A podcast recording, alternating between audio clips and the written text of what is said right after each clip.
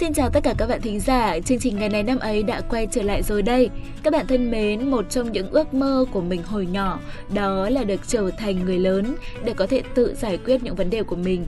Nhưng rồi sau nhiều năm, được va vấp, được trải nghiệm, được gặp rất nhiều người, mình mới hiểu ra rằng không phải cứ lớn lên là trưởng thành. Hành trình trở thành người trưởng thành của mình giống như việc leo lên một đỉnh núi vậy. Mình đã chia nó thành ba cấp độ. Đó là khi đeo ba lô và bước những bước đầu tiên ở chân núi, leo tới lưng chừng và cuối cùng là lên đỉnh núi. Trưởng thành trước hết là khi bạn bắt đầu biết sống có trách nhiệm với bản thân mình. Ở cấp độ cao hơn, bạn sẽ biết sống có trách nhiệm với những người xung quanh. Còn ở cấp độ cao nhất là bạn biết sống có trách nhiệm với cuộc đời. Các bạn đang ở cấp độ nào của sự trưởng thành? Hãy chia sẻ với chúng mình nhé! Để trở thành một người trưởng thành đáng tự hào, một người tốt hơn bản thân của ngày hôm qua, bạn và cả mình, tất cả chúng ta đều cùng phải cố gắng. Hôm nay là ngày bốn tháng năm, ngày thứ một trăm hai mươi tư trong năm. Xin được chúc tất cả các bạn có sinh nhật trong ngày bốn tháng năm. Chúng mình hy vọng các bạn sẽ luôn rạng rỡ và hạnh phúc, không chỉ trong ngày đặc biệt hôm nay mà còn mãi về sau. Hãy cứ mỉm cười và tự tin tỏa sáng các bạn nhé! Và như thường lệ, chúng mình xin được mang đến cho các bạn một câu danh ngôn tuyệt hay như thế này. Bạn có thể thất vọng nếu tin quá nhiều, nhưng bạn có thể sống trong sự dày vò nếu tin không đủ. Bạn thân mến, cuộc sống là muôn hình vạn trạng, có người tốt kẻ xấu, có việc thiện việc ác. Trong cuộc sống, lòng tin giúp con người gắn kết với nhau và khiến chúng ta thấy rằng cuộc đời tươi đẹp và ý nghĩa hơn nhiều. Thế nhưng không ít lần, lòng tin cũng khiến người ta rơi vào tuyệt vọng, đau khổ và sợ hãi. Mình rất đồng ý với quan điểm cho rằng thứ đắt giá nhất trên đời này chính là lòng tin. Để có được nó thì còn cần rất nhiều thời gian, nhưng để đánh mất nó thì chỉ cần vài giây ngắn ngủi. Khi một người bị lừa gạt quá nhiều, theo bản năng họ sẽ tự thu hẹp mình, ít cởi mở hay là có thái độ nghi ngại trước ai đó hoặc là trước việc gì đó. Trên nhiều trang mạng xã hội, mình có bắt gặp nhiều người khuyên rằng tin ai thì tin một nửa thôi, đừng có tin cả. Điều này có nghĩa là chúng ta vẫn nên giữ lòng tin nhưng đừng đặt quá nhiều hy vọng, tránh phải thất vọng sau này. Bản thân mình thì thường đặt niềm tin dựa trên hành động và kết quả. Nói thế nào nhỉ? Mình là một người không thích nghe, thậm chí là không để trong đầu những lời hứa hẹn. Vậy nên, những lời nói đó không bao giờ nhận lại niềm tin từ mình. Và dù các bạn đã từng thất vọng nếu tin ai đó quá nhiều thì cũng đừng thôi hy vọng vào những người tiếp theo bước qua cuộc đời của mình. Hãy cứ mạnh mẽ lên và dùng những va vấp đó để khiến cho cuộc sống của mình trở nên chất lượng hơn các bạn nhé!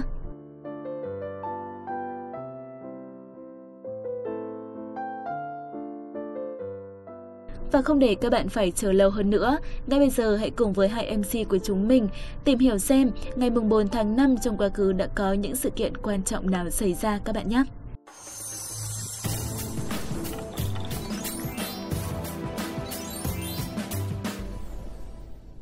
Các bạn đang lắng nghe chuyên mục Ngày này năm ấy, hôm nay ngày bốn tháng năm, ngày thứ một trăm hai mươi tư trong năm.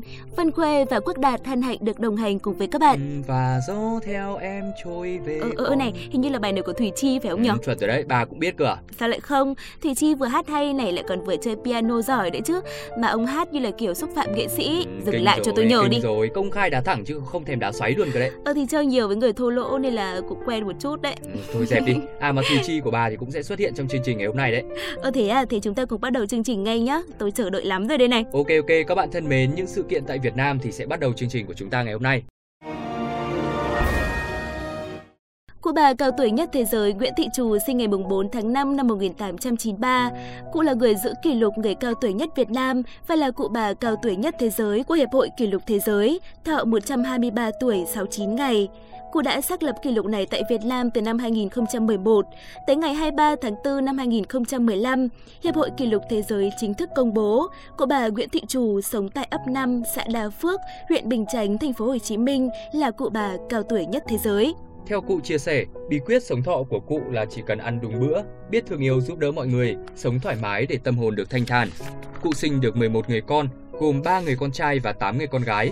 Và tính đến thời điểm cụ được công nhận là cụ bà cao tuổi nhất thế giới thì chỉ còn duy nhất một người còn sống, đó là con gái thứ tám của cụ, bà Nguyễn Thị Đê, năm nay đã tám mươi hai tuổi. Chúng ta sẽ cùng chuyển sang thông tin tiếp theo. Các bạn thân mến, nữ ca sĩ Thùy Chi sinh ngày bốn tháng năm năm một nghìn chín trăm chín mươi tại Hải Dương.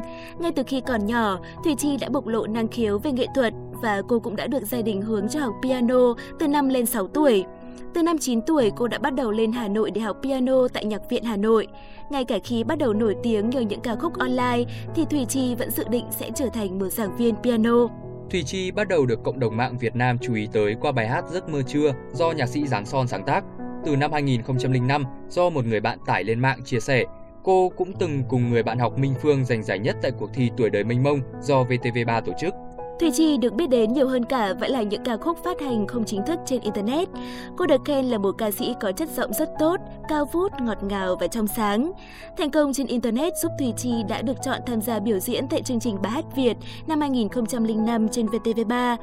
Tuy đã bắt đầu được công chúng biết tới và khuyên theo sự nghiệp ca sĩ, nhưng Thùy Chi vẫn khẳng định ca hát chỉ là sở thích cá nhân, còn cô vẫn muốn trở thành một giáo viên piano do cảm thấy không hợp với sân khấu.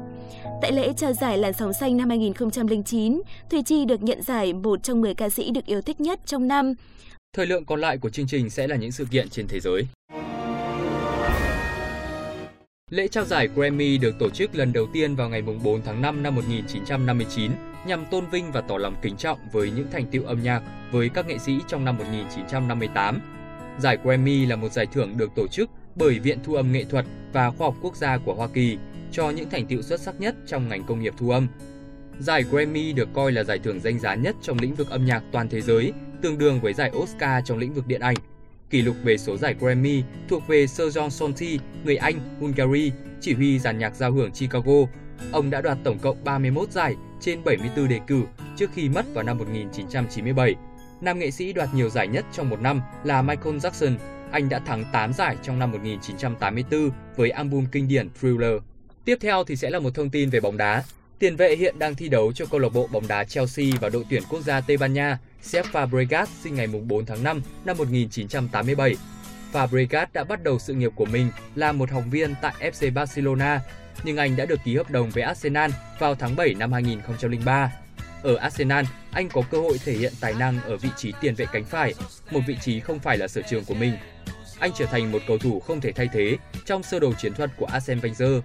Trở về Barcelona năm hai nghìn không trăm mười một, Xavi đệ nhị tiếp tục thể hiện được sự tài hoa của mình trong vai trò một tiền vệ công. Chỉ gắn bó với Barca hai mùa giải, nhưng anh cũng đã kịp giành hầu hết các danh hiệu quốc nội cùng với đội bóng và đặc biệt là chức vô địch cúp các câu lạc bộ thế giới FIFA Club World Cup năm hai nghìn không trăm mười một.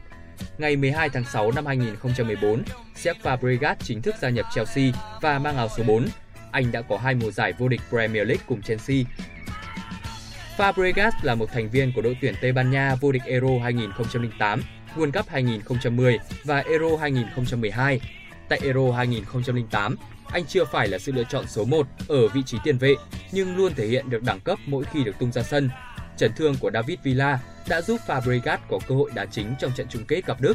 Hơn sáu mươi phút có mặt trên sân, Fabregas đã góp công vào chiến thắng lịch sử một không và giúp cho Tây Ban Nha có chức vô địch châu Âu đầu tiên sau bốn mươi bốn năm chờ đợi. Fabregas đã được bầu chọn vào danh sách hai mươi ba cầu thủ tiêu biểu của giải đấu do UEFA bình chọn. Với lối đá điềm tĩnh, tốc độ không cao nhưng có kỹ thuật tuyệt vời, Cesc Fabregas được báo chí ví như bản sao cuối cùng của tiền vệ tài hoa Andre Pique. Các bạn thân mến, thông tin vừa rồi về thể thao đã khép lại ngày này năm ấy hôm nay. Xin cảm ơn các bạn đã chú ý lắng nghe. Xin chào và hẹn gặp lại.